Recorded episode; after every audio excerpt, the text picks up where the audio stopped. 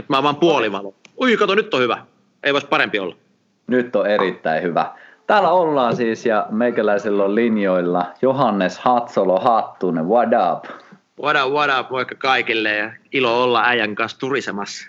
No niin, mahtavaa. Pakko heti kysyä, tässä nä- näkyy, että olet siellä jumppamestoilla, niin ootko saanut pidettyä jumpparutiinit hyvin yllä nytten? No kyllä on saanut oikeasti aika paljon treenattua, että me ollaan tänne meidän TFP-salille tehty live- tai netin välityksellä treenejä neljä viikkoon, niin täytyy sanoa, että siinä kun sykit ja kuvat videoa livenä tuonne nettiin yhtä aikaa ja yrität selittää, mitä tapahtuu, niin kyllä siinä ihan treenimakuun pääsee. Miten se ihmiset on ottanut? Nyt varmaan moni just miettii sitä, kun joutuu kotosalla olemaan ja semmoiset ehkä perusjumpparutiinit on poissa. Niin miten ihmiset ja jengi on ottanut tonne, että treenataan koneen välityksellä? No on ottanut kyllä tosi hienosti, että moni on laittanut ehdottomasti päivän kohokohta ja musta niin tässä on kuitenkin mahdollisuuksia, että ollaan himassa paljon, mutta nykyään nämä platformit ja alustat on aika semmoisia sosiaalisia myöskin, niin siellä pystyy olla tosi interaktiivisesti jengin kanssa linjoilla, niin on kyllä on mennyt hyvin ja on toiminut hienosti mun mielestä. Joo. Mitä sä itse oot jaksellut, jos näin voi kysyä? no oikein hyvin, että tämä on ollut hauska, hauska tämä prosessi, kun omat kaikki duudit on enemmän tai vähemmän live-esiintymistä, että on sitten valmennuksia tai puheita tai tanssia, niin, niin tota, on jumpannut kahdessa viikossa kaikki, kaiken ympäri sillä että pystyy etänä toimimaan. Niin se on kyllä ollut mielenkiintoista, mutta hyvin, hyvä energiat on niin kuin mintis. No niin aika nopea muutos. Ja just tuossa itse asiassa fiilisteli ennen kuin laitettiin, laitettiin nauhoitusta ja linjoja kuntoon, että, että vaikka ei tehdä samaa duunia, niin tehdään aika paljon samoilla elementeillä. Että mullakin just yleisön tai ihmisten kanssa tapahtumia sitten just puhekeikkoja ja nyt kun ne on viety poissa, niin varmaan aika, aika moni joutuu luovimaan sitten vähän uudenlaisen, mutta sä oot saanut aika nopeasti homman sitten kasattua.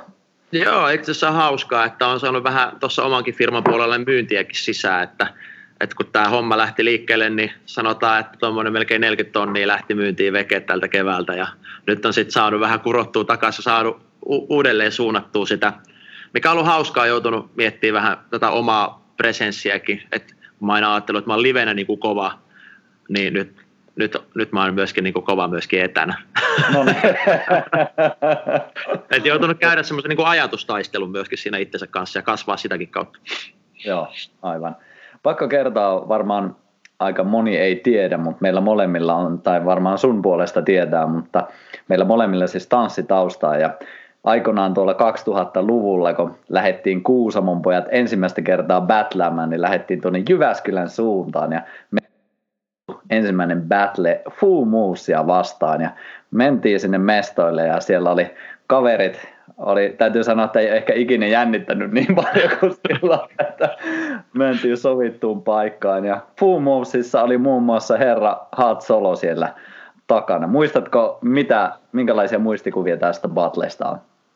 No, muista oikein hyvin, me tultiin katsoa, että teillä oli paikallisessa ammattikoulussa joku show edellisenä, edellisenä päivänä ja sitten oltiin sovittu tonne Jyväskylään tuonne Pupuhuhdan nuorisotalolle tämmöinen miitti ja siellä oli Rival Tribe oli tuomarina ja se oli meidänkin ensimmäinen battle. Kyllä jännitti se ihan perhana. Joo, se oli meidän eka battle kanssa. Että, että tota, ja siellä ei ollut siis ketään yleisöä, että ottakaa huomioon tämä, että se oli kaksi ryhmää vastakkain ja yksi ryhmä tuomarina. Kyllä. Aito meininki ja silti jänskatti ihan helkkaristi. Ja niitä, niitä aikoja, kun miettii, ja tästä nyt on melkein 20 vuotta itse asiassa taitaa nyt keväällä just tulla siitä, niin aika paljon on teikäläisen urallakin ehtinyt tapahtua ja monenlaista juttua. Mutta minkälaiset asiat, jos miettii varsinkin tanssiuraa, niin koetko, että tanssiura on jotenkin ollut auttamassa esimerkiksi sun yrittäjyyttä ja, otetaan vaikka ihan tähänkin hetkeen, nyt kun on taas muutosta, niin onko semmoinen tietynlainen freestylaus auttanut sua? On ehdottomasti, että tanssin, tanssin tota, kautta oppinut sen, että eilisillä muuveilla ei enää pärjää. Että et tavallaan joka päivä sä luot uudestaan sen, kuka sä oot, ja sä et oikein voi tarrautua sun menneisiin meritteihin, että, että kun sä menet tanssimaan, niin sit se, se on se, mitä sä pystyt siinä hetkessä tuomaan, ja, ja se niin kuin hyväksyminen sen kanssa myöskin, kun on nyt vähän vanhempi, että ehkä kaikki liikkeet ei enää lähde samalla lailla kuin aikaisemmin, niin sitten sä oot joudut uudelleen syntymään myöskin, että mihin tämä kroppa nyt nykyään pystyy. Junnunhan mm. se oli helppo, kun sä koko ajan vaan menit ylöspäin, ylöspäin, ylöspäin, mutta jossain vaiheessa se iskee, että ei perhana, että ei mua enää huita pyöri päällä. mitä mä sitten teen? Mitä mä sitten teen? Kyllä. Oletko löytänyt sitten, nyt jos ehkä, ehkä vien toiseen suuntaan vielä kysymystä, että minkälaisia tavoitteita sulla tällä hetkellä, onko vielä tanssissa semmoisia ihan selkeitä tavoitteita? On ehdottomasti, että breikistähän tuli olympialaji nyt virallinen Pariisi 2024 kesäolympialaiset, niin vielä tässä on niin vetreä ja jotenkin tuntuu, että kroppa on kivuttomampi kuin aikaisemmin vuosiin, niin ehdottomasti sinne tavoitteet ja, ja nimenomaan sen ilon kautta, että on löytänyt jälleen kerran sen positiivisen vireen tuohon tanssiin, että se ei ole niin puristamista, mitä se ehkä joskus on ollut. Mm. Mistä sulla on löytynyt? Jos, jos suakin seuraa, niin aika paljon sieltä semmoinen ilo ja riemu puskee läpi, niin onko ne semmoisia asioita, mitä jokainen voi työstää sinne oman elämän? Vai onko se vaan luontaista sus? No siis ei, ei ole todellakaan luontaista, että kaikki kuvat, mitä musta on otettu oikeastaan kautta aikaa ja ennen kuin tämä ilo löytyi, niin niin on semmoisia mökötyskuvia. Mä oon ollut just se suomalainen takanurkan tyyppi, joka ei niin kuin millään halua ottaa osaa mihinkään. Niin ehkä se ilo, ilo löytyy semmoisen, semmoisen kautta, että olipa sitten ala mikä tahansa, niin että sä pystyt luottaa siihen sun omaan tekemiseen ja että, että olitpa siis breikkari tai bisneskuru tai valmentaja, niin että se sun minuus ei määrity puhtaasti sen sun tekemisen kautta, vaan että sä oot pystynyt vähän niin kuin rakentaa sitä itseluottamus muita reittejä. Tosi useasti, jos joku käy vaikka vammautuu pahasti ja sanotaan, että käsi on toimintakyvytön, niin sitten löytää tämmöisen niin kuin valaistumisen sitä kautta, että käsi ei määritäkään mua, vaan itse asiassa mä oon ihan ok, vaikka tämä mun toinen käsi nyt on tämmöinen. Niin tota, ehkä niin kuin semmoinen kun löytyy siihen omaan alaan ja omaan harrastamiseen, niin sitten se kenttä tavallaan laajenee. Että tota, sitä kautta ehkä pystyy itse, itse tutkimalla niin kuin löytää semmoista itsevarmuutta ja iloa. Mm. Teekö sä jotain rutiineja semmoisia, mitkä edesauttaa sitä, että pysyy hyvä fiilis yllä? Joo, tota, mun ukki opetti mulle tämmöisen aikana. Se, se heräsi aina aamu, aamulla ennen auringon nousua ja lämmitti pullaa ja keitti kahvia ja meni katsomaan ikkuna ääreen, kun luonto herää henkiin aina se ei välttämättä ole täällä Helsingissä mahdollista tehdä just tolleen, mutta, mutta, mutta sä voit tehdä sen tämmöisen niin henkisen loikan sinne tota, meidän isoäidi, tai isovanhempien tilalle ja tavallaan päästä siihen samaan fiilikseen ja muistella, miten ukki sen teki, niin se on mulle semmoinen, mikä tuo takuu varmasti hyvät fiilikset joka aamu. Mm, aivan.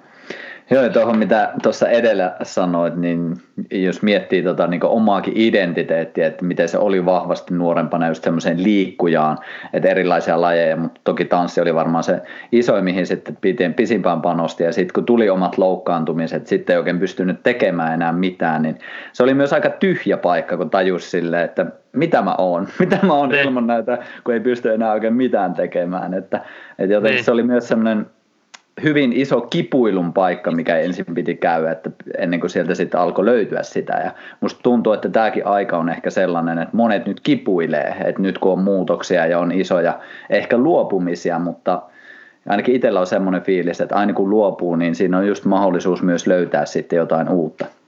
Ehdottomasti monella on niin kuin meillekin tässä niin kuin bistekset on tietysti kovan paikan eessä, että, että mutta sitten tavallaan, että samaan aikaan, että jos sä et voi tehdä sitä asiaa, mitä sä oot ennen pystynyt tekemään, niin sitten sä voit tehdä jotain muuta. Että jotakin pystyy aina tekemään. Että sitten se on vaan niin kuin omasta luovuudesta ja freestylista ja mielestä kiinni, että mitä sä lähdet tekemään. Ja teet totta kai tahdosta, sehän on tärkeä juttu.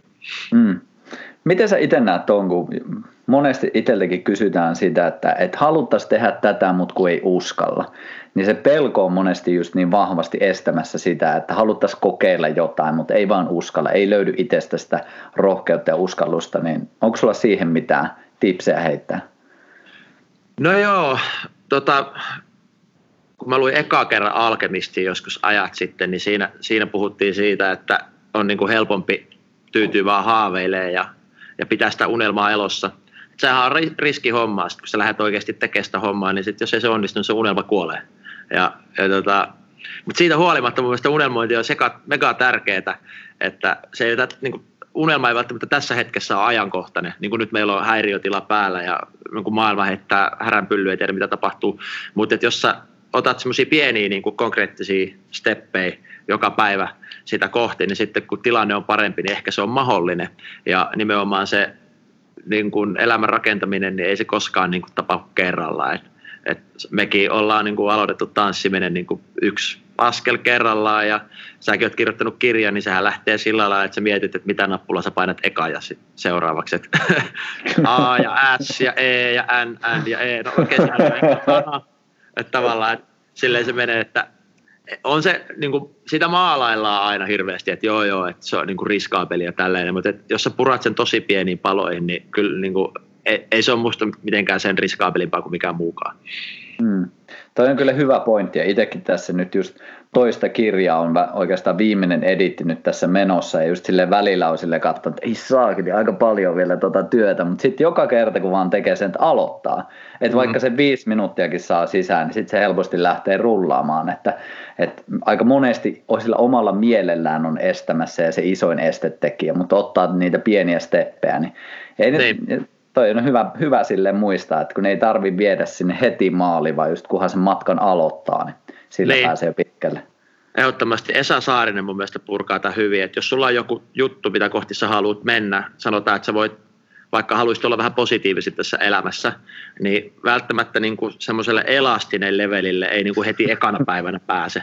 Mutta sä voit niin kuin ottaa tietoisesti niin kuin pienen stepin siihen suuntaan. Ja sitten ehkä vuosien päästä sä oot päässyt semmoiselle Teemu Syrjäläiselle tota, mestarilevelille tässä gameissa. Mutta ei se koskaan niin mene mihinkään, jos, se, jos etukäteen jo luovuttaa. Mm. Mainitsit elastisen tuossa, niin ihan pakko kysyä, että miten sä näet, että niin ympärillä olevat ihmiset vaikuttaa siihen omaan fiilikseen ja omaan esimerkiksi siihen unelman uskomiseen? No tosi paljon. Jos mennään takaisin tuonne yläasteaikoihin, kun preikattiin, niin meillä oli semmoinen kaveri kuin Markus, Markus Salolle terkkoja, niin se, me katsottiin breikkivideoita ja se oli aina, että hei joku päivä jos me treenataan, niin vitsi me ollaan tuolla tiedätkö, Saksassa no, Botyssä isoilla lavalla kisaamassa. Mä olin, että ei todellakaan olla.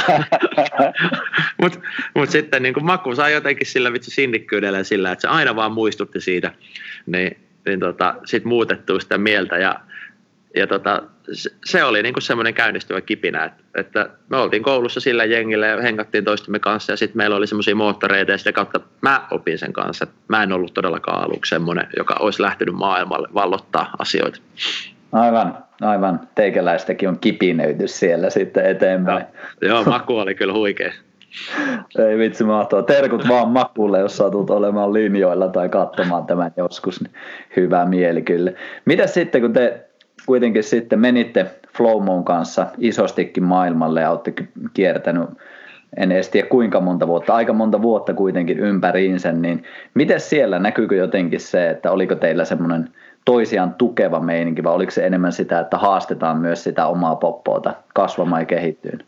No sekä että, että, että tota, kyllä mä muistan eka kerran, kun mä lähdin Flowmon kanssa tuonne reissuun, mä vasta vähän myöhemmin, niin niin tota, mut laitettiin heti niin kuin tavallaan susille aloittaa ne battlet, eli kaikkein vaikeimpiin paikkoihin. Ja sit, siinä tuli vähän mun rooli, semmoinen niin kuin bulldozer, että tuut sinne ja vedät hirveällä energialla ja pelaat sitä paikkaa muille. Ja, ja tota, sitä kautta sit, niin kuin siinä kasvaa, että kun sä meet tiukkaan paikkaan ja sua pelottaa ja se joudut tekemään se kerrasta toiseen, niin sit sä niin kuin nouset sille tasolle ja, ja tilanteen vaatimalle tasolle. Ja sitä kautta niin kuin meille myöskin löytyi semmoinen ryhmähenki ja luottamus toisiimme kohti. Et meillä oli kaikilla vähän omat roolit sitten ja jokainen pelasi sen oman paikan. Et kaikki ei voi olla, tiedätkö, se bändi lead singer, vaan, mm. vaan jokainen niin kuin soitin on tärkeä siinä, siinä orkesterissa. Ja, ja sen kun hiffaa kanssa, niin sitten pystyy niin kuin sitoutumaan ehkä siihen ja se sitoutumisen kautta tulee se luottamus, jonka kautta ehkä sitten voidaan tavallaan löytää uusia voimavaroja itsestämme ja sitä kautta saada se ryhmä toimii. Mm.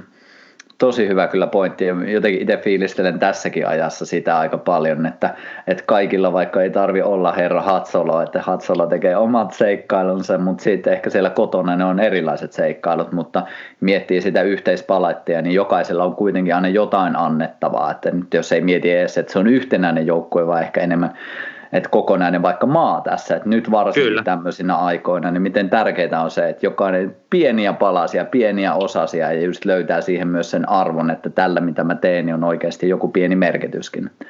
Ehdottomasti ja niin kuin tässä hetkessä niin kuin monesti unohdetaan se ja työpaikoilla ja nyt täällä Suom- niin kuin valtiollisella tasolla niin unohdetaan se, että tosiasiassa ne liiderit ja johtajat ja ne siellä eturinnassa niin tarvii myös sitä supporttia.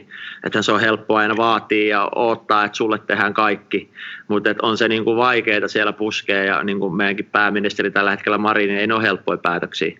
Että sitten sä voit omalla, omalla tasolla miettiä, että oot sä messis näissä talkoissa ja annat oman parhaan panoksen ja supportin vai että löydät se jotain valitettavaa niin joka asiasta.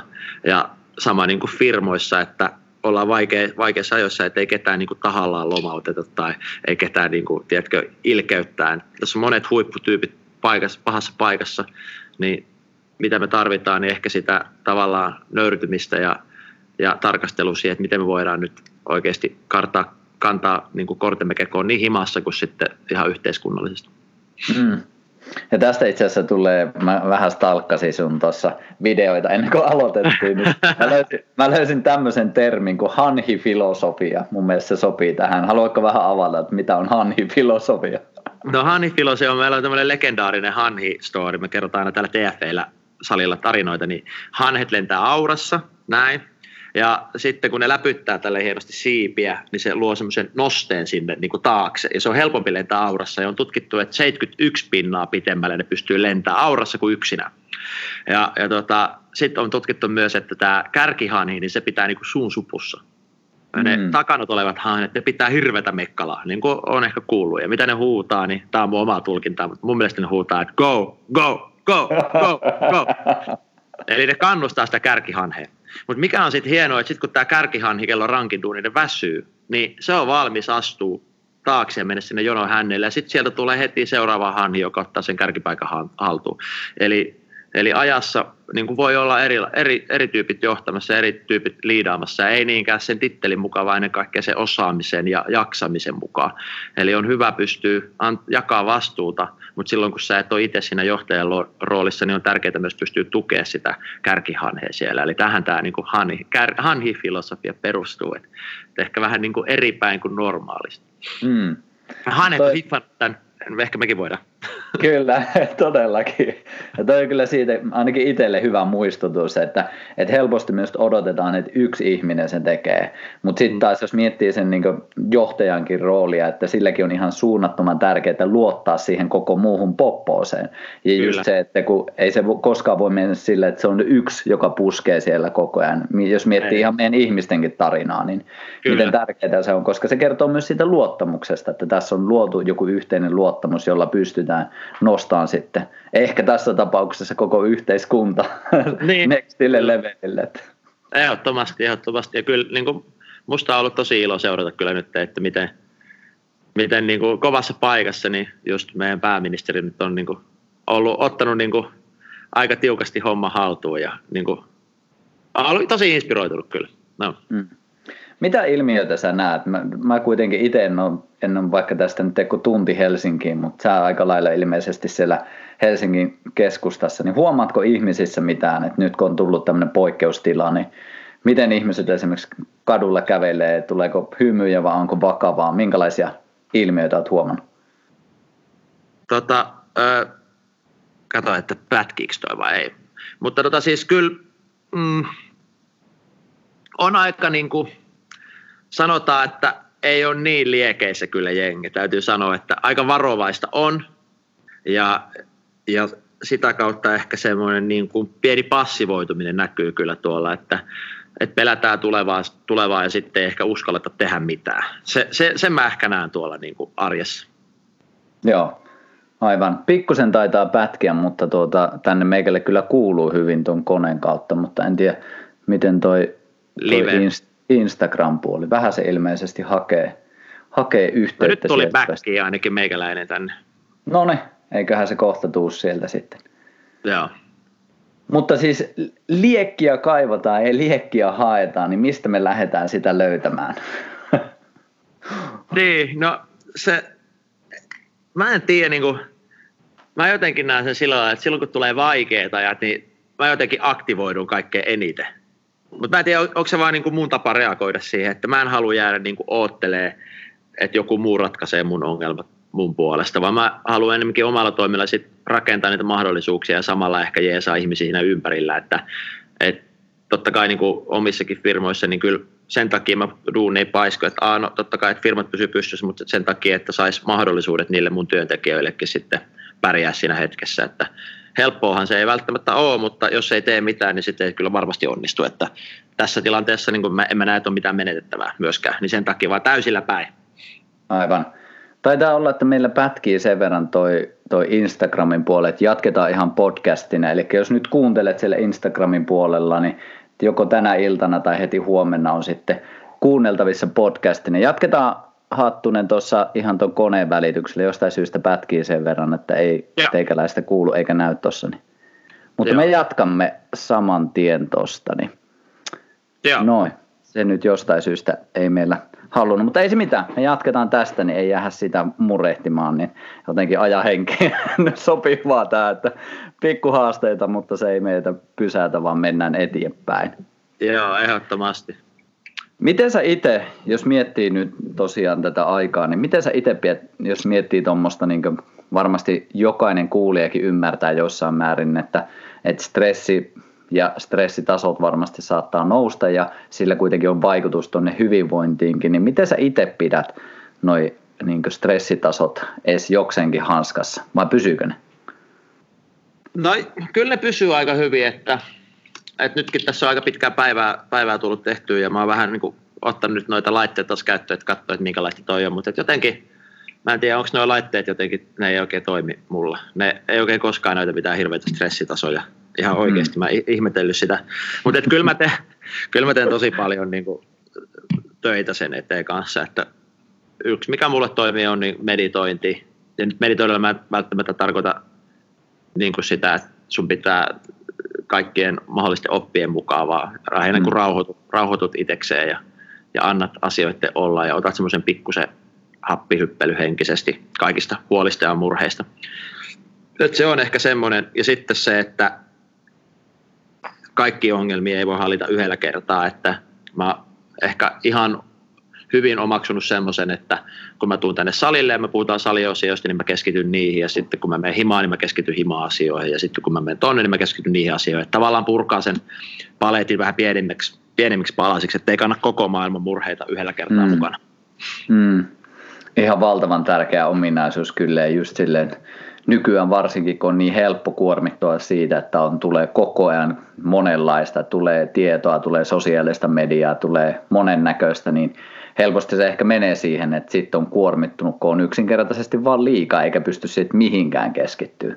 Mm, kyllä se on ja hyvä, hyvä niin kuin esimerkki sitten, jos on jotain tiedätkö, vääntöjä vaikka ihan ihmisten kanssa, niin kuin saattaa olla, että meillä kaikilla joskus, ei kaikkien ihmisten kanssa mene niin kuin ihan timanttisesti ja saattaa tulla erimielisyyksiä ja niin kuin tämmöisiä näin, niin sitten nekin kuormittaa tosi paljon, niin sitten semmoinen, että pystyykö tulee vastaan ja joustaa siinä tilanteessa, että, että tavallaan puoleen välin vastaan.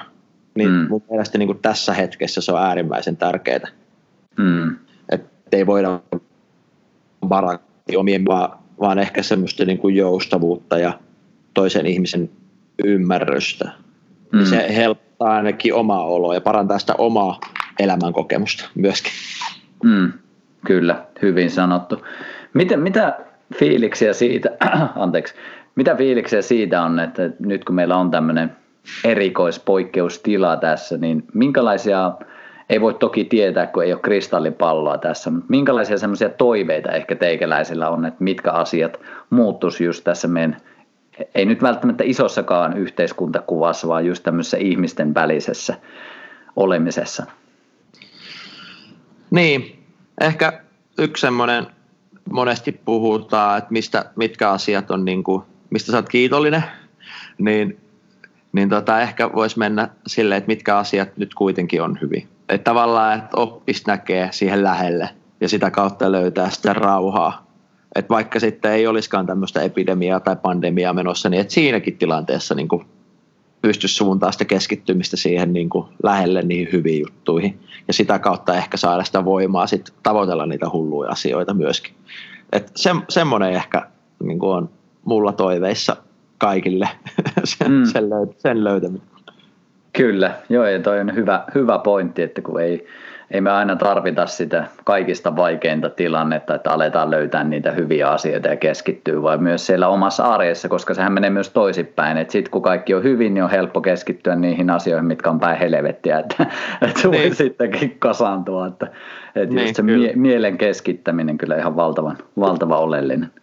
Kyllä, meillä oli tota, just toi meidän yksi valmentajista Teemu Siljus, niin kertoi terkkuja Teemulle, niin se kertoi mulle no. tästä asiasta, että heillä oli tämän kipu, kipupolilla tota, tämmöinen, että oli, oli terapeutille tosi rankkaa ää, tavallaan, kun asiakkaat piti tai potilaat piti kipupäiväkirjaa, niin sitten kuunnella niitä ja niin kuin ottaa vastaan sitä, kun ihmiset kertoo omista kivuista ja sitten ne siellä miettii, että miten ne saisi helpommaksi sitä hommaa, niin ne oli ottanut tämmöisen, että sen lisäksi, että ihmiset kertoo kivuista, mikä on totta kai essentiaalista, niin jos ihmiset pystyis avaamaan vähän myöskin semmoisia asioita, mitkä tänään oli mennyt hyvin. Ja ne oli tosi yksinkertaisia asioita, että ruoka oli hyvää tai mitä tahansa muuta. Ja mikä oli hauska, sitä kautta nämä huomasivat, että näiden myöskin asiakkaiden ja potilaiden kivut rupesi vähenee. Mm. niin se, Kyllä. Tämä oli semmoinen hauska. Todellakin. Tota, hauska mun mielestä juttu pystyn kyllä allekirjoittamaan tuonne, että, että niissä haasteissakin, niin jos edes hetkeksi pääsee sinne. Mä itse käytän tämmöistä, en nyt, ei nyt ehkä vertauskuvaa, mutta semmoista ajattelua, että just vaikka noita miesten viikonloppujakin, niin siellä on välillä just hyvin diippiäkin kamaa, mutta sitten pyritään pitämään semmoinen, että paskoja läppiä voi silti heittää siellä, että niin, kyllä. pienikin kevennys, niin tulee taas voimavaroja myös kohdata ehkä niitä haasteita. Joo, se on ollut musta ihan mahtavaa niin kuin tässä tilanteessa, että ainakin niin kuin jengi on ollut tosi luovia noiden meemien suhteen. Että niitä tulee joka päivä ihan tajuttoman koko. Mikä, mikä on ollut teikäläisen lemppari? Heitä jotain. No yksi oli aika hyvä. Tota, miten, mun pitää nyt vähän pohtia, miten se meni, mutta se oli tyyliin, se oli tähän, kun on niin kuin Kiinassa on niin kuin ruvennut käydä sinistä taivasta ja tiedätkö, ollut, en tiedä onko ollut totta vai ei, mutta jossain Venetsiassa nähnyt delfineitä. En tiedä, Joo, oliko vale, va, uutisankka vai oikea uutinen, mutta riippumatta siitä, niin joku oli laittanut tota, jostain paratiisisaarelta tuli Malediivilta kuva, että ei nyt kun on ollut tämä koronaepidemia ja ihmiset ajaa vähemmän autoilla ja lentää vähemmän, niin tässä on tota, kuva Hakunilasta tältä aamulla. se oli jostain Malediivilta. Semmoinen tosi aurinkorikuva. Ja se oli ihan jees. Mahtavaa. Kuulostaa hyvältä kyllä. Mä, mä upposin niin tuohon tarinaan, että mä unohdin ihan, että mihin me oltiin edes menossa, mutta tuota, ehkä mä palaan täällä. Mutta mä voisin tosta vi- Joo, sano vaan. Ei, kun sä puhuit niistä miesten viikonlopusta ja paskoista läpistä. Ah, totta, joo. Siitä, siitä mulla pitikin mulla kiinnostaa. Mä en muista, oliko se sun kirjassa vai vai missähän se oli, mutta mä jostain kuitenkin pongasin sen, että sulla oli joskus ollut tuossa tanssihommassakin sellainen tapa, että tehdä asioista vaikeampaa. Muistanko oikein? Joo. Kerro Mulla, vähän jo. siitä. No se, se oli tavallaan niin kuin, mä en ole kyllä nyt vähän aikaa tehnyt sitä, mutta et, tavallaan mä kyllästyn tosi nopeasti tekemään samaa juttua. Se on ehkä mun semmoinen niin kuin ominaispiirre niin sitten, sitten tota, rupeaa heti kikkailemaan ja miettimään sitä eri lailla ehkä vähän, vähän vaikeammin. Ja, ja, tota, ja sitten jostain syystä niin kun, se on johtanut siihen, että tosi monet mun liikkeistä on semmoisia aika kivulia, kivulia. Olen huomannut. Ja, ja sitten joskus on jotain sattunutkin, ja se on tarkoittanut sitä, että sitten on ollut rajoitteita, tiedätkö, että on ollut polvirikki, että ei voinut tehdä, tai on ollut rannerikki, että ei voinut tehdä tälleen. Näiden rajoitusten kautta on sitten itse asiassa niin kuin jo, ehkä joutunut niin kuin löytämään itsestään uusia puolia, mistä vähän nyt tuossa niin sivuttiinkin aikaisemmin, niin se tavallaan rajoittamalla ruokkinut luovuutta. Ehkä, ehkä se on niin kuin se niin kuin ton periaate. Joo, Joo, ja toi, toi itselle resonoi tosi paljon. Mä just luonnon kautta on miettinyt tota nyt viime aikoina, ennen tätä siis epis, tai näitä rajoitteita ja muita, niin tosi paljon just sellaista fiilistellyt, että, että kun tämä elämä kuitenkin on tietyllä tavalla tosi helppoa, että on, on koti ja on, on ruokaa periaatteessa milloin vaan ja kaikki mm. tollaiset tavat, niin otetaan nyt vaikka paastoaminen tai hikoilu tai treenaaminen tai sitten ihan luontossa yöpyminen, ne kaikki vie kuitenkin edes pikkusen sinne epämukavuusalueelle. Itse fiilistellyt sitä myös, että mitä, mitä enemmän on sinut, sanotaan vaikka, että on luonnossa viikon ja se ei ole silleen ylitse pääsemättömän hankalaa ja vaikeaa ja kuormittavaa, niin on ainakin itse huomannut sen, että se tuo sinne arkeen myös sitten, että se arki tuntuu, no A, se tuntuu kiitolliselta, on tosi kiitollinen siitä, että on vaikka juoksevaa vettä, mutta se niin. tekee myös sen, että että on sitten kun tulee niitä haasteita, mitä kuitenkin se elämä joka tapauksessa tuo, että on se sitten parisuhde tai on se sitten työ tai talous tai tässä tapauksessa ehkä tämä pandemia, niin niitä haasteita tulee joka tapauksessa. Että sitten on ehkä vähän enemmän jonkinlaista semmoista, mä en tiedä mikä olisi oikea sana, resilienssiä tai semmoista niin. kyvykkyyttä kohdata niitä haasteita. Kyllä. Mitä tämä herättää? No siis ehdottomasti mulle tuli mieleen, kun sä oot kova avanto, avantokaveri, käytiin silloin tuossa, kun me nähtiin Oulussakin, niin käytiin nopeat avannot ottamassa, niin sitten mä kävin semmoisessa avantojoogassa ja, ja siis se oli mielenkiintoinen, niin oli tavoite, että ollaan kolme minuuttia vedessä ja ei mitään läpsyttimiä eikä hanskoja eikä pipoja, vaan että ollaan vaan. Ja sitten itse asiassa sen tota, kaverin johdolla, kuka sitten veti, niin sitten viisi minuuttia meni ihan helposti ja olisi voinut olla enemmänkin, mutta se sanoi, että nyt tuu pois, että jos tämä on sun eka kerta näin pitkään, niin ei nyt ruveta ahnehtiin. Mutta että tavallaan, että siitäkin tuli semmoinen just kyvykkyyden ja pystyvyyden tunne, että et ei helkkari, että tämä on mahdollista. Että mä olisin niin ikinä voinut kuvitella, että mä voin olla viisi minuuttia tuosta niin hmm. pystymetsästä niin avannossa ilman mitään hätää. Hmm. Ja, ja tavallaan niin kuin siinä just, että mutta minkä takia se onnistui, niin se äärimmäinen luottamus siihen, että se kaveri, joka ohjasi sitä, niin ties mitä me ollaan tekemässä ja, ja pystyi niin kuin antaa itsensä siihen niin kuin tavallaan tilanteeseen, niin toi just metsässä oleminen ja vaikka treenaaminen ja moni niin kuin, joku raskas kyykky, niin ei se koskaan niin kuin kivalta tunnu. mutta jos sä teet sen jonkun hyvän tyypin kanssa ja se on niin kuin se yhteinen kieli ja luottamus kunnossa, niin tavallaan sitten – se on ihan ok, ja vaikka se vähän tuntuisi kipeältä ja pahalta ja ikävältä ja epämukavalta, niin tavallaan se on vaan, se on vaan sitä, mitä se on, ja sen jälkeen yleensä tulee aina ihan voittajafiilis, että tavallaan on tehnyt jotain älytöntä, mihin ehkä itse välttämättä olisikaan pystynyt. Mm. Niin tota, pystyn kyllä samaistumaan tuohon tosi paljon tuohon, mitä sanoit. Joo. Et melkein kaikissa jutuissa on toi sama läsnä sitten, kun viestää vähän sinne pitemmälle. Kyllä. Toi on kyllä aika kova, että jos pystymetsästä viisi minsaa, niin siinä on jo aika isosti se mielikin on, on ainakin jossain vaiheessa alkanut uskoa siihen, että tämä pystyy. Oliko se näin, että sä, tämä ohjaaja itsessään loi sen mielen tilan vai, vai miten, teittekö te jotain harjoituksia vai? Me tehtiin alkuun semmoinen 15 minuutin meditaatio kautta hengitysharjoitus, jonka jälkeen se kertoo, että miten me hengitään siellä vedessä. Sitten me marssittiin sinne tota, veteen, oltiin siellä ja sitten se kannusti meitä ja muistutti meitä siitä hengityksestä. Ja sitten me oltiin siellä ja sitten me oltiin kolme minuuttia ja sitten pystyttikö olemaan vielä ja sitten siinä vaiheessa se oli jo silleen, että ei tässä ole kyllä mitään hätää enää, että tämä oli ihan selkeä peli. Että niin. et tavallaan, että se eka minuutti oli kaikkein pahin ja sitten se oli vaan sitä niin kuin olemista ja ei se oikein tuntunut pahalta ja ihan hyvä fiilis. Kun tuli ylöskin, niin tavallaan, että ei ollut edes yhtään kylmä ainut mitä sä sanoit sitten, että ei saanut saunaa mennä heti, että sitten piti odotella vähän aikaa siinä. Ei, mm. ei suoraan puuki sinne sitten. Että, että tota, mutta se nimenomaan oli niin, kuin niin hyvin valmisteltu, niin sitten pystyt, se oli ehkä se salaisuus tuossa. Aika kova, eikä muistuttaa aika hyvin myös siitä mielen vahvuudesta, että aika monihan puhuu tuossa niin fyysiselläkin puolella monesti siitä, että se keho pettää ensin, että se mieli kyllä Tämä korjaan siis, mie, mieli pettää ensin, että keho kyllä jaksaisi ja jatkaisi, mutta se mieli alkaa siinä jossain vaiheessa luovuttaa ja sitten helposti sitä luovuttaa sen tekemisen. Että... Kyllä.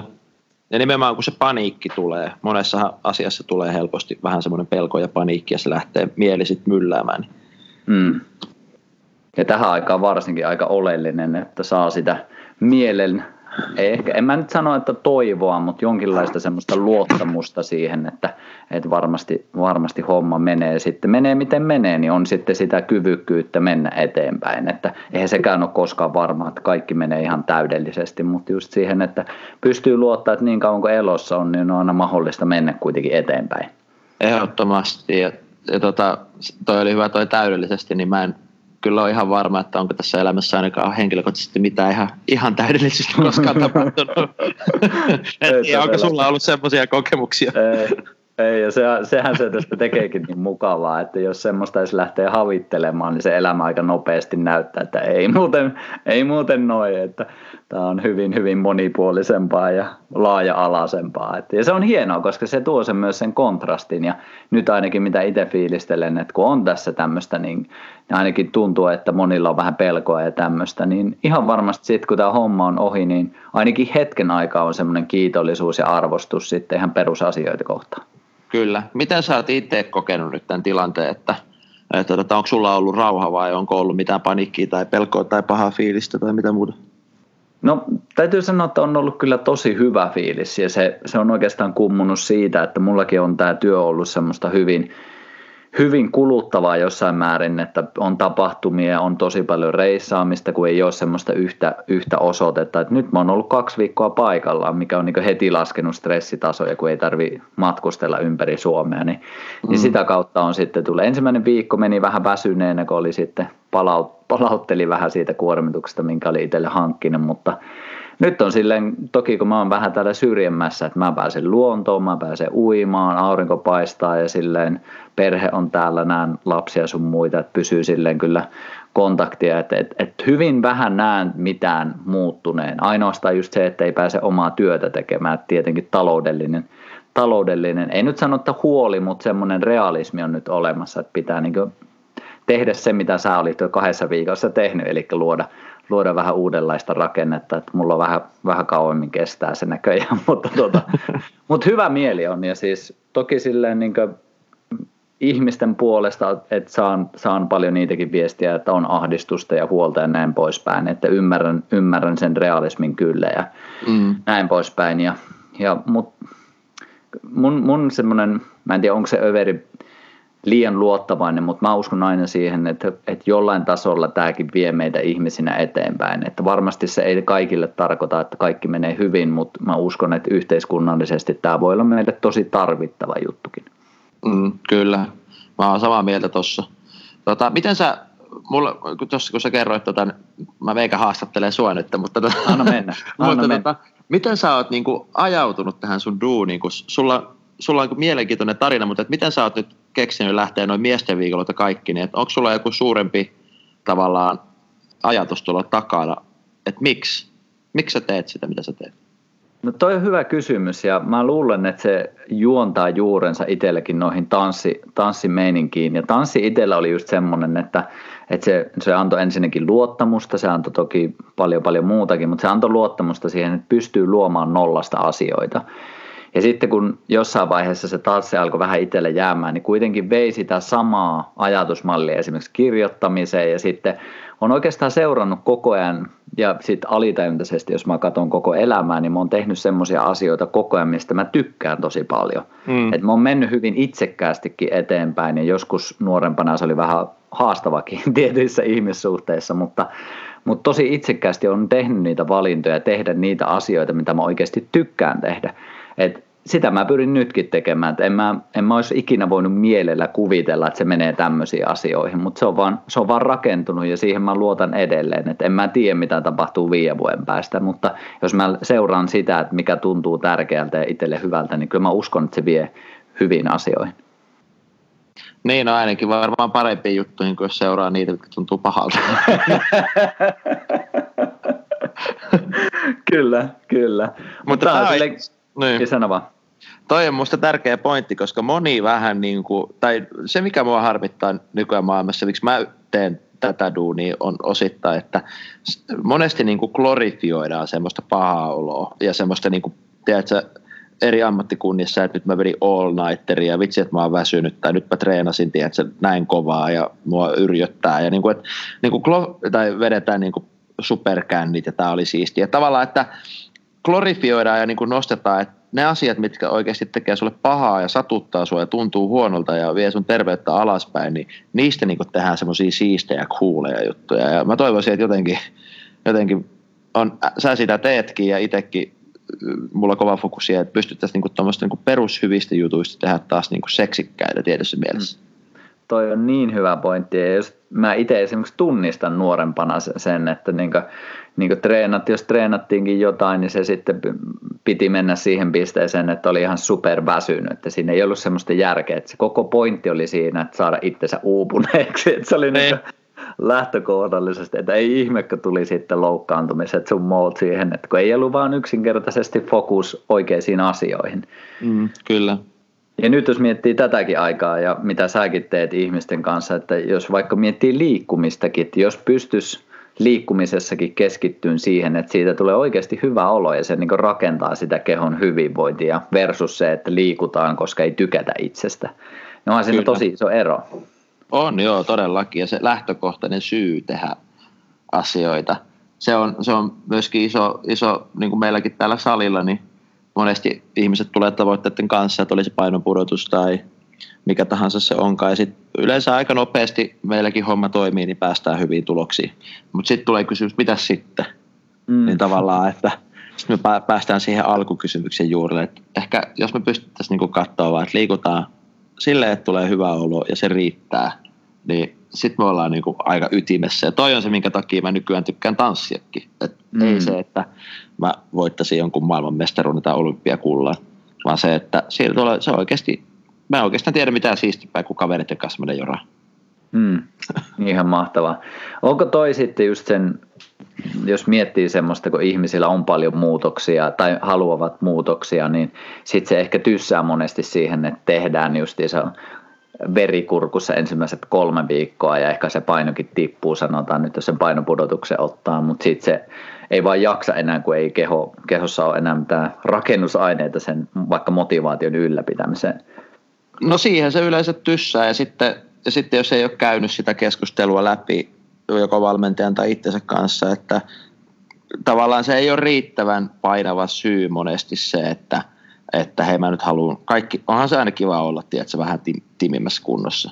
Mutta mm. sitten, että minkä kustannuksella se tulee ja, ja mitä sä joudut tekemään. Ja sitten fakta on kuitenkin se, että – moni saattaa tykätä sitten vaikka välillä syödä pizzaa tai tiedätkö, juoda punaviiniä tai ottaa bissen, niin sitten se mm. voi tarkoittaa sitä, että sä et ole siinä sun elämän timmimessä rasvaproteiinissa niin sillä hetkellä. Mm. ja se on niin kuin ihan ok. Niin kuin, mm. että tota, et kumminkin perusjutuista monesti päästään hyvin eteenpäin ja näin poispäin. Niin mutta jos sä oot käynyt sen keskustelun, että hei, tämä on niin tämä homma, että mä oon terveen, pystyn liikkumaan hyvin, mulla on paljon energiaa, ja tota, mutta mä voin syödä pizzaa välillä, jos musta tuntuu siltä, niin sitten sit ehkä ollaan niinku semmoisella kestävällä pohjalla. Joo, toi on hyvä kyllä ja just se pizzan syöminen ei varmasti tee kenestäkään huonoa ihmistä. Ei. Päinvastoin ehkä voi relata sitä mieltä, koska jos miettii, jos miettii mielenkin toimintaa, että jos jostain tekee liian ehdotonta, niin sehän jossain vaiheessa alkaa tuntua tosi raskalta, koska ei voi mennä sen jonkun boksin ulkopuolelle. Jep, Jep, se on niin tuossa markkinoinnissa mua harmittaa, että markkinoidaan just kuin tosi semmoisia pikajuttuja ja, ja tota, niin kuin vaikka nyt X, X aikaa tätä ja sitten toivotaan ja ostetaan se, että tämä nyt on ratkaisu. Mutta todellisuudessa niin kuin, kyllä niin kuin säkin hyvin tiedät, niin tämä on niin kuin lifelong thing. Kyllä. Tämä itsestä huolehtiminen, että ei tätä oikein voi ostaa mistään niin kuin kaupasta pikana. Näin se menee. Se neljä viikkoa ei valitettavasti riitä ihan täysin siihen. Että... ei, ei, ei. Mennään eteenpäin ja sitten, ja sitten mutta että jos hyväksyy sen, että, niin kuin, että tämä nyt jatkuu tästä neljä viikkoa eteenpäinkin, niin sitten tota, mm. koko elämä on loppuun asti, niin sitten mä, mä haluaisin joskus myydä semmoisen jäsenyyden vaikka meidänkin kuntosalille, että hyväksyt vaan sen, että sä tulet käymään täällä loppuelämässä. Niin, niin. Realistille. Niin, en tiedä, että oli hintaa tuolla jäsenyydellä. Kuitenkin. Joo, joo. Ihan mahtavaa kyllä. Mikä sulla on fiilis sillä, kun säkin että kuinka kauan olette pitänyt, tai kuinka kauan sä oot itse nyt vetänyt ihan tuommoista, niin että valmennat ihmisiä liikkumaan? No, jos otetaan tanssiopettamiset mukaan, niin sitten tuolta 2000-luvun alusta lähtien. Sitten tämä sali me perustettiin 2014 ja sitten sitä ennen PT-hommia hmm. tai vuosia. Onko sä nähnyt siinä muutosta just näissä vuosissa esimerkiksi just tuossa suhtautumisessa vai onko ne edelleen ne samat suhtautumiset, mitä oli sanotaan vaikka kymmenen vuotta sitten? No onhan se men, on tämä mennyt kyllä kaupallisempaan suuntaan tosi paljon, että koko ajan on niin kuin hirveästi paljon enemmän vaihtoehtoja ja tosi semmoisia niche-juttuja löytyy koko ajan ja uusia diettejä ja vanhat dietit jatkaa ja, ja tota, että tavallaan että hirveä ihmisellä on kyllä ihan mielettömästi tarjontaa. Että tota, siitä ehkä näkee, että ihmiset myöskin sit pomppii enemmän jutusta toiseen. Mutta sekään, sekään ei ole niin väärin. Että on hyvä kokeilla erilaisia juttuja. Että niin kuin itsekin kannustan kaikkia niin kuin kokeilla ja löytää sitä, sitä, mikä tuntuu hyvältä siihen hetkeen. Hmm. Että, tota, ei, ja just niin kuin mitä sanoit, että ei niin kuin kannata myöskään ehkä silleen tehdä, että vaikka sanoit, että ostakaa jäsenyys loppuelämäksi, mutta, että, mutta että, tota, ehkä se jäsenyys ei ole siihen muun kuntosalille tai sun valmennusohjelmaan, vaan enemmänkin jäsenyys siihen, sitoutuminen siihen omaan hyvinvoinnin ylläpitämiseen. Että mitä se on milloinkin, niin sehän tulee vaihtelemaan sitten. Mm, kyllä. Ja nyt jos miettii vielä, nyt otetaan nyt vaikka kolme teemat, otetaan vaikka uni, ruoka, treeni, niin nyt miten tärkeäseen rooliin nytkin ne nousee noihin niin perusasioihin panostamiseen, niin olisiko ihan, ei tarvi välttämättä ihan syvällisesti kaikkea avata, mutta jos noin kolme ottaisi, eli uni, ruoka, treeni, niin mitkä olisi teikäläisen semmoiset muistutukset ehkä tähän aikaan, että mitä niihin kannattaa panostaa, että pysyy siellä nyt kun kotona on, niin kuitenkin ehtii ainakin panostaa niihin. No tota, mä oon vähän huono antaa ohjeita. Mä oon nyt kyllä tässä sun podcastissa jotenkin innostunut antaa ohjeita. Mä oon, niin kuin... mä oon ohjaillut kysymyksen sillä. Niin, nyt sä huijasit mut ansaa. Sä huijasit mut ansaa. Pointteja. Mutta siis itse asiassa mä oon niin tehnyt vähän kaikissa mun puheissa nykyään semmoisen linjauksen, että mä en oikeastaan anna ohjeita. Hmm. Että, mutta se, mitä mä kannustan ihmisiä tekemään ja, ja herättelee semmoista kysymystä, että mikä on hyvä sulle – että löytäisi niitä omia, omia niin kuin toimintamalleja, että miten, miten sä pystyt rakentamaan sitä hyvää unta, että mikä, mikä, minkälainen ruoka tuo sulle hyvää oloa ja, ja minkälainen liikkuminen tuntuu susta hyvältä ja mikä innostaa sua, että, että tota, mä oon ehkä ulkoistanut nyt itteeni tässä omassa tekemisessä semmoisesta niin kuin, niin kuin ohjeiden antaja kurusta tai valmentajasta toiseen suuntaan, että, että tota, mä kannustan ihmisiä ottaa selvää. Ja sitten meillä löytyy huippuosaajia kyllä. Suomi, Suomi on täynnä niitä, ketkä siis tietää ja on oman alansa ammattilaisia, että mä oon ehkä tällä hetkellä enemmän keskittynyt siihen, että mä saan ihmisen innostumaan itsestään, jonka ansiosta hän selvittää sitten, että mitä hemmettiä mä haluan tässä elämässä tehdä. Ihan mahtavaa, ihan mahtavaa. Ja itse asiassa noinhan parhaat opettajat just tekeekin, että ne ei anna valmista kaavaa, vaan ne antaa kysymyksiä, joita se ihminen itsessään voi sitten pureskella. Että, että kuulostaa ihan valtavan hyvältä toi sun lähestymistapa kyllä. Joo, se mitä mä itse käytän paljon, niin että joka päivä on kysyä, että mikä on hyvä mulle. Että tavallaan, että mikä, mitkä on sellaisia asioita, mitkä tuo virtaa, energiaa, hyvää oloa ja mitkä vie sitä. Ja sitten sitten sen pohjalta niin kuin tarkastelee sitä omaa elämää ja yrittää sitten seuraavana päivänä vetää uusiksi niin kuin uusilla jutuilla. Kyllä. Toi on niin saakelin hyvä kysymys, koska jos miettii vaikka jotain ruokaakin, niin just se, että, että jos edes minuutiksi tai sanotaan puoleksi minuutiksi pysähtyy sen äärelle, että okei, mitä mä oon tänään syönyt ja miltä se tuntuu mun kehossa. Että eihän se ole mutta just sen niin puoli minuuttia sieltä arjesta niin siihen pysähtymiseen tavallaan antaa siihen sen ajan, niin miten isosti se voi vaikuttaa siihen, että no joo, itse asiassa tämä tuntuu hyvältä tai tämä itse asiassa ei tunnukaan niin hyvältä. Että. Niin, ehdottomasti. Se on siis, ja ton, ton kautta niin kuin sitten voi myöskin tulla, mä itsekin olen ollut tiukalla joskus aikanaan paleodietillä ja tiedätkö tälleen, ja sitten mä elin pitkään siinä boksissa, että nämä asiat ei kuulu mun tiedätkö, ruokavalioon, mm. mutta itse asiassa nyt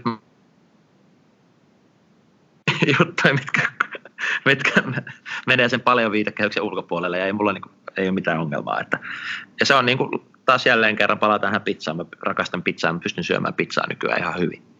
No niin, siinä kuulitte, Hatsalakin syö pizzaa, me olemme armahtaneet, tai Hatsalo on armahtanut pizzaa. Joo. Oi, että, mahtavaa. Miten, mun on pakko kysyä vielä tuosta, kun sä veät noita motivaatiopuheita, niin Onko sä koskaan fiilistellyt sitä? Tämä oli itse asiassa yleisökysymys, mä vähän, vähän muokkailen sitä, mutta et minkälaiset motiivit tai arvot sulla itsellä on siinä, kun sä teet näitä motivaatiopuheita? Mm, no tota... Tai yleensäkin koko tekemisessä, ei välttämättä tarvitse siihen rajata. Joo, tota, on mulla, mulla on semmoinen niin tietty, tämä lähtee juontaa juuri siitä, että tota, jotenkin mä tunnen tosi vahvasti tuolla, kun menee kaupungilla, vaikka nyt kun sä kysyit, että minkälainen fiilis siellä on, niin kuin, tämä kuulostaa vähän hullulta, mutta New Yorkissa mä eka kerran tajusin joskus 2005, niin mä jotenkin pystyn, en tiedä onko omaa kuvitelmaa vai oikeaa tunnetta, mutta aistimaan niin kuin, miten ihmiset vaan yrittää pärjää, tiedätkö, taistelee mm. ja ajatuksien kanssa ja duunien kanssa ja kaikkeen kanssa. Ja mua jotenkin harmittaa se suunnattomasti, että se fokus menee siihen. Ja, ja mulle niin kuin, on tullut semmoinen tavallaan, niin kuin, mitä mä haluan välittää. Ja mulla on yksi tehtävä, kun mä menen tekemään puheita, niin an, antaa tota ihmiselle semmoinen, jos on 60 minuutin puhe, niin 60 minuuttia aikaa, että niitä ei tarvitse murehtia mistään ja että ne pystyy iloita aidosti siinä hetkessä ja tuntee. Ja, ja se on niin kuin mun tehtävä ja se, mm. sitä mä teen ja siihen mä uskon. Ja, ja sitä mä haluan tehdä ja se saa mut nousee tavallaan, niin kuin, se on se mun miksi, jos sitä kysytään. Ja mm. mä oon huomannut, että sen mä osaan tehdä ja se riittää mulle. Ja, ja tota, et sitä monimutkaisempaa ei ole. Et miten se sitten tapahtuu, niin on se tanssipuheet tai fysiikkavalmennus tai mikä tahansa muu, niin ei sillä työkalulla ole sitten, sitten niin väliä.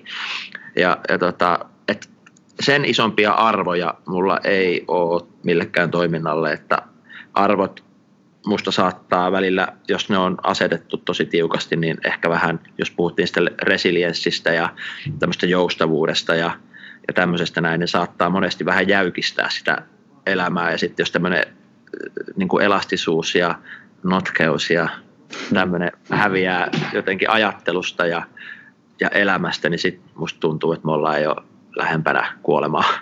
Mm. Hyvin sanottu. Niin. Kyllä, jos miettii vielä sitäkin, että niin kun tämä elämä kuitenkin tässä menee eteenpäin, se muokkautuu koko ajan tässä, että jos just niin vähän ollaan puhuttukin, että jos liikaa pitää kiinni siinä menneessä, niin, niin. miten paljon sitten sillä pystyy rakentamaan sitä tätä päivää tai vaikka sitä huomista suunnittelemaan, että kyllähän se jatkuvasti pitää olla semmoinen, just niin kuin käytit elastisuussanaa, että on sellainen, myös se mieli on valmiina muokkaantuun ja löytämään sitten uudenlaisia tapoja olla. Kyllä, ehdottomasti se just se mielenvalmiustila on minusta niin tosi tärkeä. Että on niin helppo lähteä tuomaro, tuom, tuomitsemaan niin kuin muiden elämä, elämäntapaa, mutta kun eihän me tiedetä, että mitä tälle ihmiselle on tapahtunut tai missä tilanteessa tämä on ja, ja niin, kuin niin poispäin, niin sitten sit siinä se tavallaan joustavuus sillä mielellä on tosi tärkeä. Hmm. Tämä on niin kuin hyvinvointiviidessä tosi yleistä, että valmentajat preachaa omaa elämää ja omaa elämäntavan paremmuutta ja uskoo siihen ja – saa oman seuraajakunnan ja, ja sitten tota, sit tavallaan kaikki sen ulkopuolella ei olekaan niin hyvää. Niin mm. Se on semmoinen, mihin mä itsekin havahuin, että välttämättä mun ideat ei ole maailman parhaita ideoita, ideoita kaikille, eikä tapa katsoa maailmaa ole niin kuin oikea. Mm. Että, että se tavallaan tuo semmoisen niin kuin ehkä myöskin rauha sit siihen tekemiseen. Että ei tarvitse yrittää todistella myöskään muille mitään, eikä, eikä niinku yrittää vakuuttaa omaa paremmuutta. Mm. Joo, toi on kyllä samaistun hyvin paljon. Itsekin just fiilistellyt sitä, että, että todennäköisesti niin parasta mitä voi antaa on se vaan, että on oma itsensä. Ja sitten siis ketkä resonoi siihen hommaan, niin mahtavaa ja ketkä ei resonoi, niin niille varmasti löytyy sitten ne tyypit, ketkä tekee sitten toisella tavalla ja heille se sitten ehkä resonoi sitten toiseen suuntaan. Että, yep. että sen takia jotenkin tuntuu, että tärkeintä mitä mekin tällä kentällä, itse kukaanenkin, ei pelkästään niin valmentajat, mutta niin ihmiset, että ollaan omia itseämme, niin varmasti se resonaatio löytyy sitten, mikä on meille suunnattua. Että. Kyllä. Mitä, mitä sulle tarkoittaa omana itsenä oleminen? No kyllä se on jatku, jatkuvasti. Mulla on jatkojuttu tähän, koska mä sain yhdessä mun puheessa, puheessa tähän niin kuin tiukan kysymyksen. Joo. Niin tota, mutta kerro vaan. Joo, siis no, se on sen tutkimista. Et mä, en, niin kuin, mä en rehellisesti sanottuna en tiedä vielä kaikkea, että mitä se on, mutta mä, oon, niin kuin, mä oon jotenkin avautunut sille, että mä haluan sitä tutkia. Ja siihen liittyy hyvin vahvasti se, että on rehellinen niistä tuntemuksista ja olemisen tiloistaan ja myös ehkä toiveista, mitä siellä on. Ja, ja se on silleen niin jatkuva tutkimuskenttä, että, että en mä niin en todellakaan sano, että tiedän itseäni, mutta olen, sanotaan näin, että on sillä polulla, että olen kiinnostunut siitä kysymyksestä. Niin, kyllä, toi oli kyllä hyvä vastaus. Meikältä siis kysyttiin yhdessä puheessa, kun mulla oli siis tämmöinen asenteen, asenteen kohta. Ja mä oon nykyään sen muuttanut kyllä tämän puheen jälkeen, mutta mulla oli ennen siinä, että ilmesty paikalle, tee parhaas, ole oma itsesi ja hymyile. Mm. Ja, ja sitten tota, mulle tuli tiukka kysymys, mutta entä jos se, että sä oot oma itsesi, niin entä jos sä oot ihan paska jätkä? niin mitä mm. sitten? Mm. Mä kyllä keksin siihen sitten vastauksen, että niin kuin ehkä se oma itse, ittenä, että, tai niin kuin mä mietin sitä siltä kautta, että jos sä oot todella sinut itses kanssa ja tutkit itseesi, niin ehkä sieltä löytyy se tavallaan piilossa oleva hyvyys myöskin Kyllä, siinä hetkessä uskon tähän ihan, ihan samalla tavalla ja monesti sitten ainakin mitä itse huomaan, myös itsessäni huomannut sen, että, että siinä pintatasolla on sitten semmoista jotain, on se sitten haava tai trauman tai mikä tahansa, joka tekee jonkun tietyn käyttäytymismallin, joka ei kuitenkaan ole vielä ihan täysin sitä meidän ydintä. Että se on joo toki niin meidän siitä omasta elämästä ja ehkä historiasta kumpuavaa, mutta sekin on semmoinen asia, joka on meille tapahtunut, joka on sitten muuttanut vähän sitä ydintä, mutta sitten kun sitä pääsee vähän työstään, niin se voi just niin kuin sanoit, niin se hymy voi alkaa sieltä löytyä ja on itsekin sen nähnyt, että kyllä ihmiset löytää sitä hymyä, niin se on tosi inspiroivaa kyllä. Kyllä, ehdottomasti, ehdottomasti. Toi, mä luin semmoisen kirjan, en nyt muista kirjailijan nimeä kuin Tien filosofia, niin si, siinä keskusteltiin siis tiestä. Mm. Ja sitten siinä oli semmoinen kysymys, että, että, että jos se tie on kerran niin tärkeä, niin miten löysit tien? Niin sitten se vastasi, vastasi se kaveri siihen, että en löytänyt, kuljin. Aika hieno. Ai, että kuulostaa hyvältä, hyvältä kirjalta heti kyllä. Se on lyhyt vielä, kestä, ei kestä kauan kun lukee. Joo. Mä, lä- mä lähetän sen sulle tota, postille. No niin, jumpe. Mä laitan siitä ehdottomasti sitten kuvan, jos, jos tämä tulee meikälle asti. Tehdään semmoinen Joo. diili, että laita se jakoon, jakoon, koska se on kyllä okay. hauska. Niin tota, se on hauska kirja. Mä tiedän jo, kelle mä annan sen. Niin mä, mä sen. Mulla on vielä yksi kysymys, ja tämä oli yleisen kysymys kanssa. Mä haluan tämän kysyä, vaikka tämä nyt hyppää vähän aiheesta, mutta ei se haittaa. Ollaan näitä teemoja tässä kuitenkin pompoteltu, niin niin, niin. Jollain tavalla kuitenkin, jos miettii sunkin roolia, että sä motivoit ihmisiä, valmennat ihmisiä, niin mä itse kategorisoidin, tai tämä kysyjä on laittanut sut, että miten me auttajat pidetään oma setti tämmöisinä aikoina kasassa. Koetko, että oot vastuussa tavallaan muista ihmisistä? Mitä tämä herättää? No jollain tasolla joo, mutta tota, ehkä No, tämä tulee Esa Saariselta tämä vastaus. Esa, Esa tota, avasi tämmöistä näkökulmaa kulmaa tarinan kautta ja ne oli ollut vaimonsa Queen Pipsan kanssa tuolla Portugalissa lomalla ja hienossa hotellihuoneessa kuulemma ja sitten oli lähes sitten päiväkävelylle ja tämä Esa ihmetteli, että minkä, minkä ihmeen takia niin se Pipsa niin kuin petaat nämä sängyt ja siivoat kaikki roskat ja niin kuin näin. Että täällä on niin kuin henkilökuntaa sitä varten, että nehän kyllä hoitaa tämä, että sehän on niiden duuli. Ja se Pipsa oli sitten siinä, että joo, että kyllä varmasti on, näin on, että, mutta tota, että voi, mitä mä nyt ymmärrän tästä maasta, niin välttämättä niin tämä hotelli siivoojan duuni niin ei ole mikään paras niin kuin palkkaus tässä hommassa. Ja, ja tota, että kyllä mulle on tärkeää niin kuin se, että mä pystyn omalla toiminnallani myöskin vaikuttamaan siihen tota, hotellisiivoojan elämänkokemukseen. Ja, ja tota, et sen takia mä haluan laittaa, että jos mä pystyn jeesaa sitä häntä duunissa ja pistää tässä paikat kuntoon siinä, että hänen on helpompi siivoa, niin, niin tota, hän kyllä mielellään tekee sen. Ja jota, toi on niin tuohon vastuukysymykseen, niin, niin tota, mun mielestä antanut mulle semmoisen avaimen, että miksi tekee asioita ja miksi pystyy tulemaan puoleen väliin vastaan monessa asiassa, niin se, että, että jos mä pystyn helpottaa jonkun arkea mun omalla toiminnalla. Oli se sitten niin kuin morjestaminen liikennevaloissa tai ove avaaminen tai, tai hymy, pilauttaa yksi oikein kiva hymy pitki päivää tuolla tuota, tuntemattomille ihmisille ja se muuttaa ja parantaa niitä elämänkokemusta, niin mä oon kyllä valmis tekemään sen.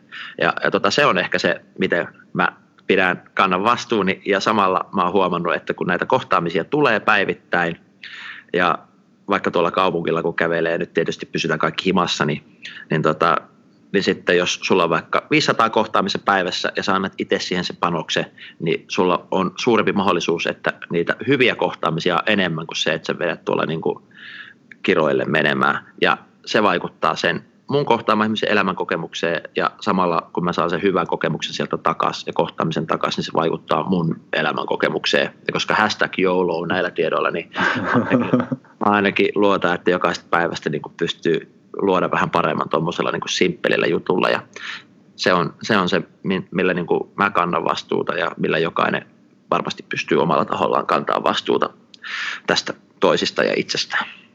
Ihan mahtava. Hieno tarina kyllä ja jotenkin täydellinen mun mielestä summaus sanonnalle, että ole se muutos, jonka haluat tässä maailmassa nähdä, että omien toimien kautta ja suhtautumisen kautta niin aika, aika pitkälle pääsee kyllä. Kyllä. Ketkä, sua, ketkä sua inspiroi tässä ajassa? No sinä, tietysti. maksettu vastaus tuli se. Joo, kyllä. Tämä ei ollut siis maksettu mainos. No ei mulla ole kyllä mitään niin kuin yhtä tyyppiä tai niin kuin yleensä niin kuin mageet asiat. Niin kuin kaikki, mikä jollain tasolla koskettaa ja menee tuonne niin kuin vähän pintaa syvemmälle, että, että jotka, jotka herättää ajattelua ja tunteita. Ja, ja ehkä, ehkä nyt tässä 35 vuoden ikävuodessa niin on oppinut, se inspiroi myöskin, että uskaltaa itse mulla on aina ollut tosi vaikea niin päästä ihmisiä lähelle. Mä oon mestari näyttää sen, mitä mä haluan, mutta mm. en yhtään enempää. Ja mä pystyn näyttämään sen silleen, että sä tiedät musta kaiken. Mutta se, se on musta ollut viime aikoina inspiroivaa, että, että tota, ehkä on joillekin ihmisille, niin he on myös auttanut mua avaamaan sitä, ketä mä oon, niin jollekin muullekin. Ja se, se on niinku semmoinen ollut tosi iso valaisu ja voimavara, niin tota, semmoiset ihmiset, ketkä pystyy auttamaan ihmisiä tekemään tonni. Se, mm. ja toi ilmiö ylipäätään inspiroi, inspiroi mua kyllä suurttomasti tällä hetkellä. Ihan mahtavaa. Siihen on aika lailla täydellistä meillä päättää tämä, tämä setti. Mistä me voidaan jatkaa teikäläisen matkan seuraamista? Öö, at Hatsolo löytyy oikeastaan kaikista paikasta. Instagram, Facebook, LinkedIn, Twitter ja tota, näin. Sieltä löytyy kaikki mun tekemiset ja, ja meiningit ja systeemit. Että. Ja totta kai TF Helsinki on kuntosali ja, ja meillä on nyt alkamassa tämmöinen tota, kotitreenivalmennus kuin Grow, eli goodrepsonly.com, niin sieltäkin löytyy sitten. Mahtavaa, tykkään nimestä. Yeah. Ihan mahtavaa. Oli mukava päästä juttelemaan pitkästä aikaa ja tosi timattista settiä kyllä, niin kaikkea hyvää Ukko sinne ja kiitoksia tästä.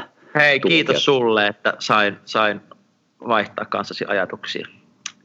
Mahtavaa. Jatketaan ja toivotaan, että päästään kohta tuonne kaduille riehumaan. Kesäkin on tulossa, niin mukavasti jo tässä odottelee, että pääsee ihmisten kanssa temmeltään, mutta sitä ennen niin pidetään huoli itsestämme ja pistetään hommaa parempaa suuntaa kohti, niin eiköhän tästä hyvä tule. Todellakin. Mahtavaa. Hei, kiitos sulle. Kiitos. Morjens. Moi.